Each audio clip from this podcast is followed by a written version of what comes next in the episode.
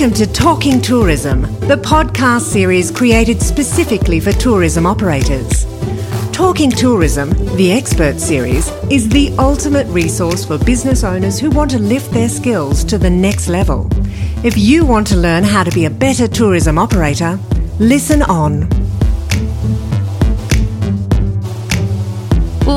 Again, and welcome to Talking Tourism, the podcast series especially for tourism operators and industry professionals. I'm Emma Azon Giacometti, and I'll be your host for today's episode.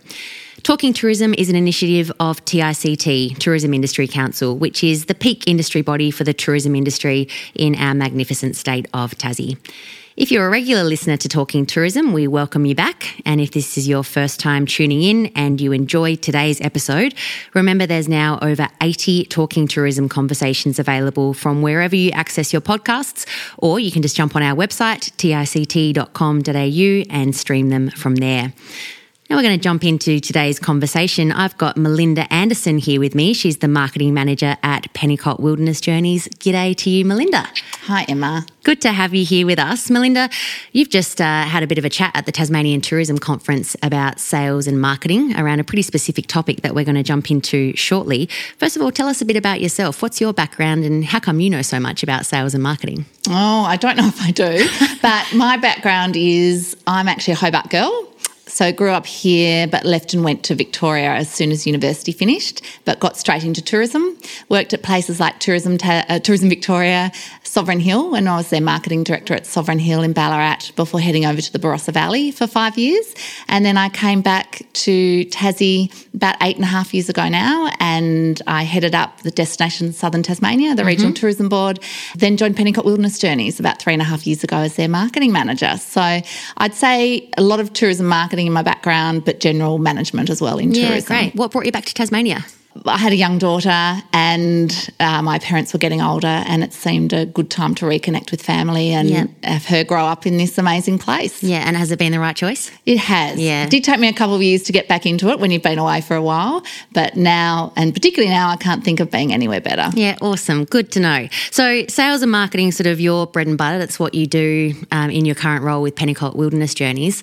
For those who don't work in sales and marketing, we've got a bunch of tourism operators who who might not have their finger in that pie. Certainly, I don't and don't have a lot of experience in it. What do we mean when we say sales and marketing? I guess at the end of the day, it's getting your experience or product bought by someone. Mm-hmm. So it's all the tools and strategies to make sure the product gets to market and people can buy it. So it's about having the right product in the right place at the right time and uh, telling the right story about it. That's it in a nutshell. I guess traditionally, sales or one one on one sales or personal sales was a really key part of that marketing channel. And then that's evolved with, you know, print advertising, television advertising, radio, a lot of that above the line stuff. And then there's the below the line stuff, which is more that organic recommendation, referral. And we've grown to obviously lots of digital techniques. So now people are confronted with a whole lot of different channels of how they can tell people about their experiences. And the challenge is which one or which ones should you be investing in and uh, that are right for your business. So, when we say traditional sales and marketing, where's the line of everything that you just listed off? Where does it stop being traditional and starts becoming whatever we're calling non traditional? Is Absolutely. that modern, contemporary? Well, it's really hard, isn't it? Because for me, we do some things that other people might think are a bit old hat, but are actually crucial to our business. Mm-hmm. So, in that way, you would say that's contemporary because that is how we're looking after our business. It's a contemporary business and people are buying the experience. So, but traditionally, I would suggest it's that more traditional distribution channels of going through travel agents, mm-hmm. that advertising where people could actually see it you know, read it and watch it on television, etc., like that, and and sort of more that personal sales calls, knocking on doors, visiting people, and trying to sell. Whereas the more contemporary digital age publicity activities are probably the more contemporary ones. Yeah, sure. But there's new channels coming in all the time. We've also got the increasing, definitely the digital, you know, channels have really opened up with online travel agents. So you get your guides, your Viators, Expedias, um, TripAdvisor, those sorts of avenues or booking.com, which suddenly are whole new channels for people to find out about your product uh, versus those more sort of in your own home, kind of looking at an ad way, I guess. Yeah. So for yourself, having spent sort of two decades within the industry and and dabbling around that marketing space, how how has it been adapting to those new forms of sales marketing techniques coming through? It's really interesting because my thoughts are that they're just more channels. And really, it's about looking at your budget. Where should you be investing and what's the best return for your investment? And that's going to be different for every single product. So it's not about uh, if you had endless money, you would probably do everything. Yeah. Because you'd go, well, they all have their pros and cons for why you would do them. But if you've only got $5,000, you know, where, and that's going to last you 12 months, where should you be putting it to actually get your product to market? So, And yeah. What what sorts of questions should someone be asking themselves to answer that ultimate question? If you did have a five thousand dollar marketing budget, mm. how do you weigh up the pros and cons of the different tools at your disposal? Absolutely. I think you need to look at what's your goal. So, what are you actually hoping to achieve in the year? Is it raise awareness? Is it to sell a certain amount of seats on a cruise or rooms or whatever it might be? And then when you have those goals, then underneath that, you'll go, well, what's the best way for me to achieve that goal? We have two key goals. One is around awareness. It's really important that people are aware of Pennicott Wilderness Journeys, all the different products we have on offer, and it's in the back of their mind when they're considering. And that might be two years away or three years away. So it's about just having messages there that keep us top of mind. And then there's the actual, I need someone to purchase now. So, what are those decisions? How do I influence that? And what are the best ways to do that? So, at the moment, we've done sort of special vouchers, which we never do. But with this current uh, economic climate, we have done some specials. We have sold them purely by social media. And that has worked incredibly effectively. I can see exactly how much money I'm spending, exactly how many vouchers I'm um, selling, and then what that return on investment is. So that's really easy to measure. When I look at something like awareness, which is not necessarily transferring into anything, that's a little bit more of I have to trust my gut a lot more around what's working and what's cost effective. But things that we always look at is also how we can leverage. So the best things we can leverage off are partnerships. So who can we work with? And it may be a conversion partner, like someone who might sell our crew. So maybe someone who packages. So we package with Freycinet Lodge, for example, on our Wineglass Bay cruise. That works really well because they're in the same location or it could be concierges on a front desk of our of our hotels who tell uh, we a lot of our guests make a decision within three days of travel on our cruise. So it might be the day before, weather's looking great. What should I do? They ask for a recommendation, or it could be at a visitor centre even. So we actually put a lot of effort into having a presence at gateway areas like the airport, like in hotels, uh, in visitor centres, because that word of mouth referral is so important. And you may not see it in direct sales, but we know that every little connection you have or referral holds so much weight. So it is really hard when you're looking at your spend to go, which are the things I can directly measure and which I can't. But sometimes you have to make a considered decision around what you think works best Sure. for you. But we find that referral is absolutely um, essential uh, to us. So we, even though it perhaps isn't as high as it used to be, so traditionally that would have been a really large part of our marketing. We still have a very strong, like we invest heavily in a Famils program with industry where we will host them and make sure they've gone out and experienced our experiences so they can talk about it, as well as industry discounting. And that's something that we are really committed to because of we know we get those outcomes. And then are you able to measure that sort of the, the outcomes of a referral program like that? We can, if there's a direct sale from a hotel, we do actually pay commission to Sure. any agents in Tasmania that sell us. So that's easy to track. But when it's a straight referral, we might know if we off, we always ask our guests where they're staying. So we, we have an understanding of if they've they've just booked on that day and they're staying at the old wool store, it's highly likely that referral program.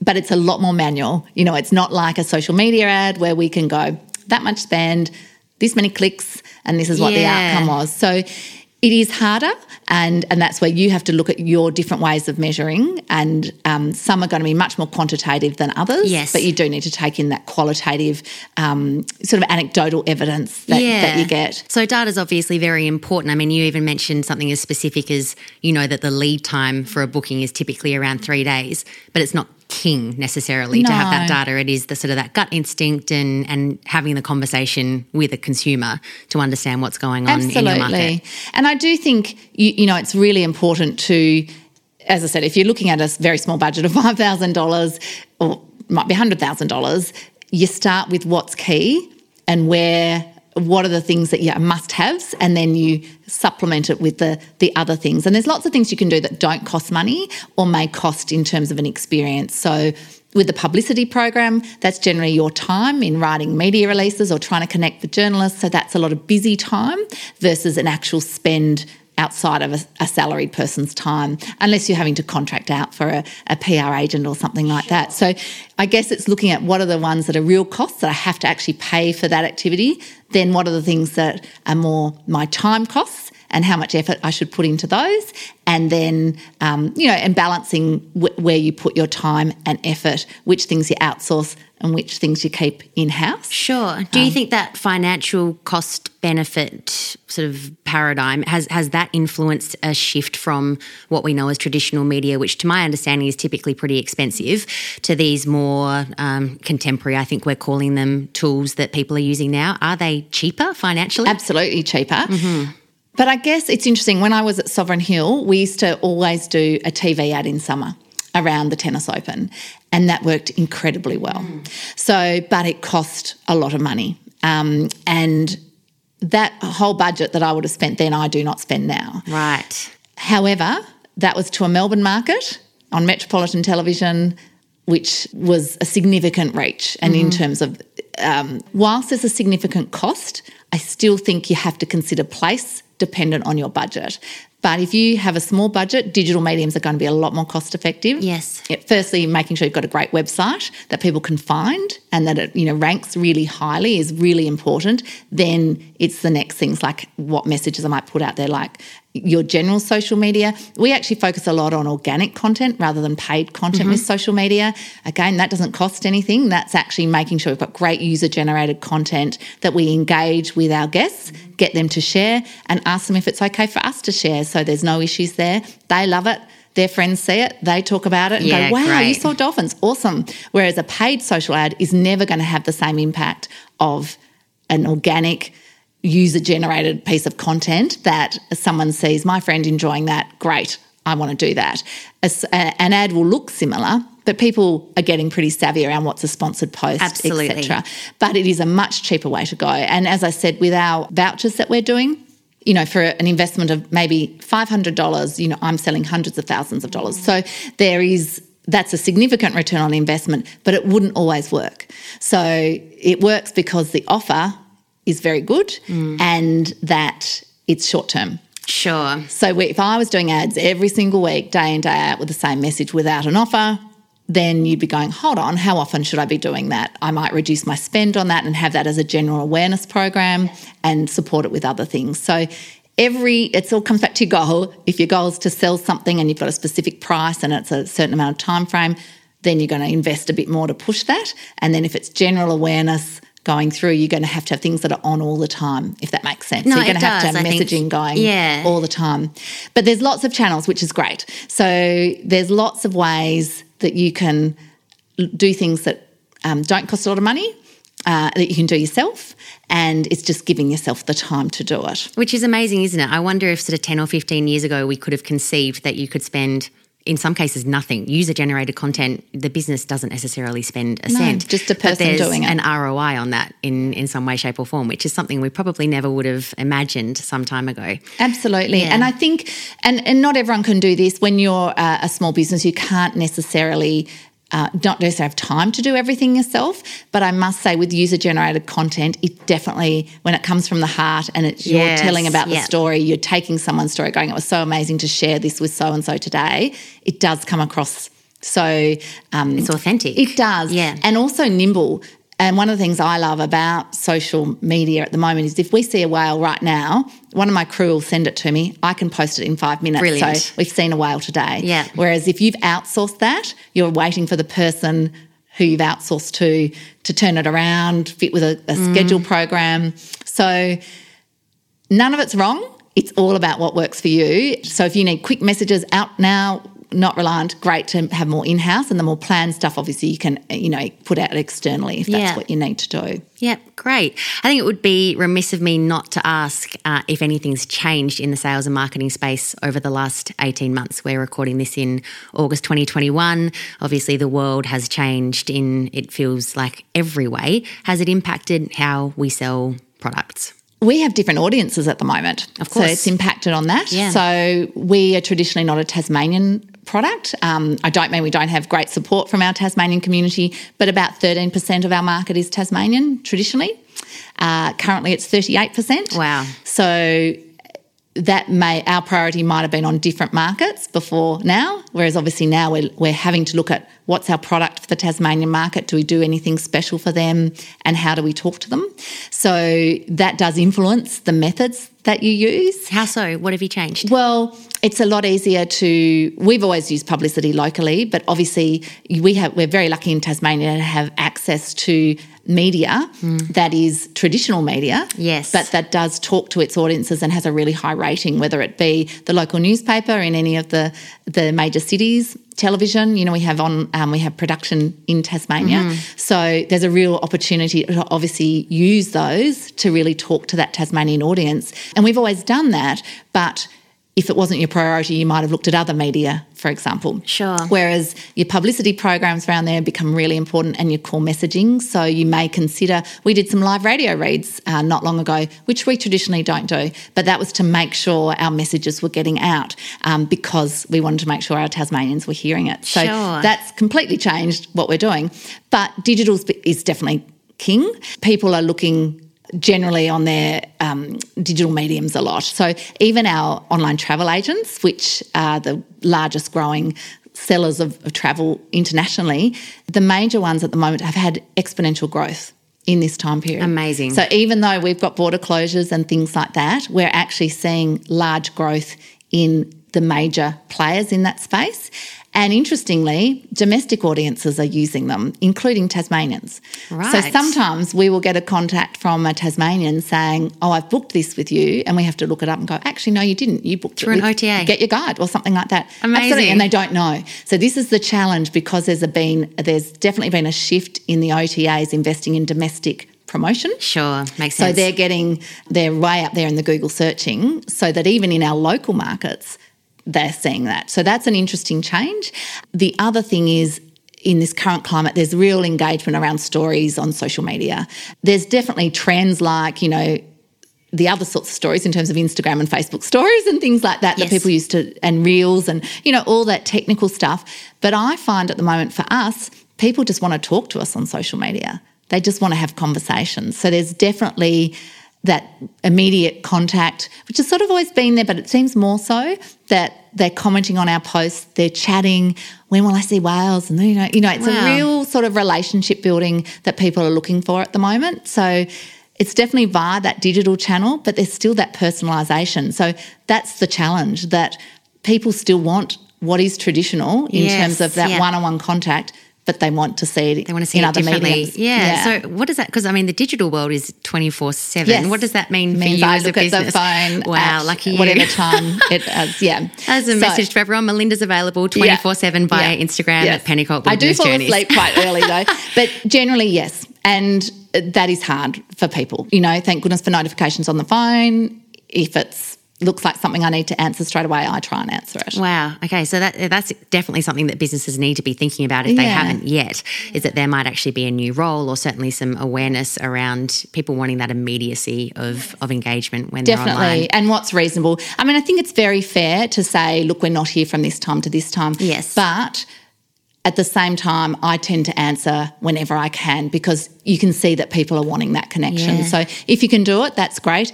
I'm certainly not saying it's feasible in all sorts of businesses, but that is what the customer is looking for. Incredible. I think things will continue to change, but the question you were just asked in that that panel was is traditional sales and marketing dead? I think I know the answer, but over to you, Melinda. Is it dead? I would say it's not. And I just think there's a whole lot more channels for you to be evaluating and looking at what is right for your business and for your audience and how they want to hear from you. So, the most important thing is look at your budget, your resources, and what's the most cost effective way for you to get the best return on investment and achieve your goals. Awesome. Love it. You have rounded that up so beautifully. And I think we should probably segue into the big seven, of which you have had some warning. We ask these, these seven questions of all of our podcast interviewees. And we'll kick it off with number one, your favourite spot in Tasmania and why?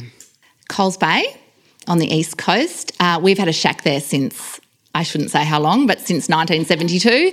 And it just holds a very special place in my heart. Yeah, beautiful. Um, what about if you could travel anywhere in the world right now? What's your favourite travel, travel destination? Do you know, it would be Coles Bay at the moment. I haven't been there Fantastic. for a while. And I feel it's the one place I feel I can truly escape and just tone down the noise. A true Tassie ambassador. Yeah. We love it. What if someone was coming to Tassie for the first time in their life? I think this question is so hard. They ask you what's the one thing they absolutely must experience while they're here. What would you tell them?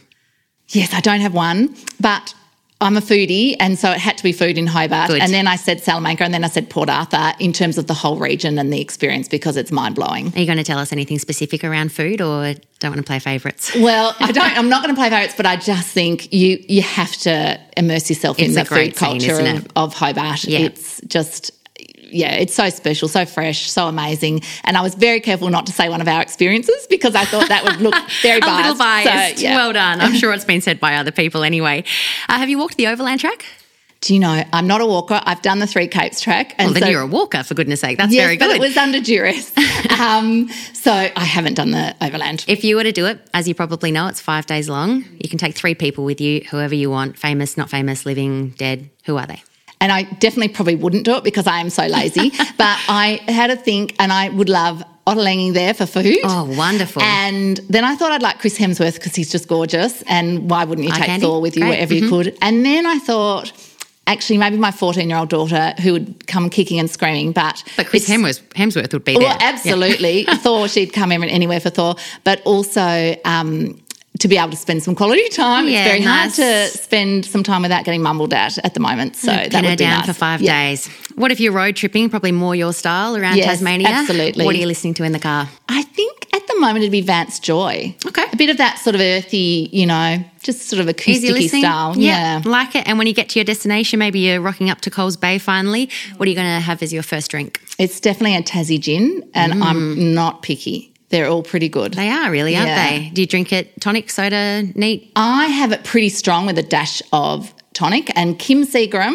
who is well known this in this area, taught me how to do that. She would know what she's we don't talking about that when it tonic. comes to We gin. go double gin with a splash of tonic. I love it. A woman after my own heart. And the last one, this is a, a big debate curried Tasmanian scallops. What are they? A culinary delight or a culinary crime? I think they're probably a crime. I think you Mm. should just grill scallops with a bit of lemon, like just flash or flash fry, really quick, just fresh as and I think straight you're down the probably gob. right. Yeah. Awesome. Thank you so much, Melinda. It has been an absolute pleasure to talk to you about all things sales and marketing and to have your insights into how you're doing things with Pennicott. Really appreciate your time. Thanks. And thank you to our listeners for listening to today's episode of Talking Tourism. Remember, you can subscribe to hear more episodes. We're releasing them about every two weeks. And don't forget to tell a friend or a colleague in the tourism industry so they can check out our podcasts as well. As I mentioned earlier, Talking Tourism is an initiative of TICT, and I'm your host, Emma Azon Giacometti. We'll catch you next time. You've been listening to Talking Tourism, brought to you by Tourism Industry Council Tasmania. For show notes, other materials, and episodes, head to tict.com.au. Be sure to come back every fortnight for a new instalment of Talking Tourism.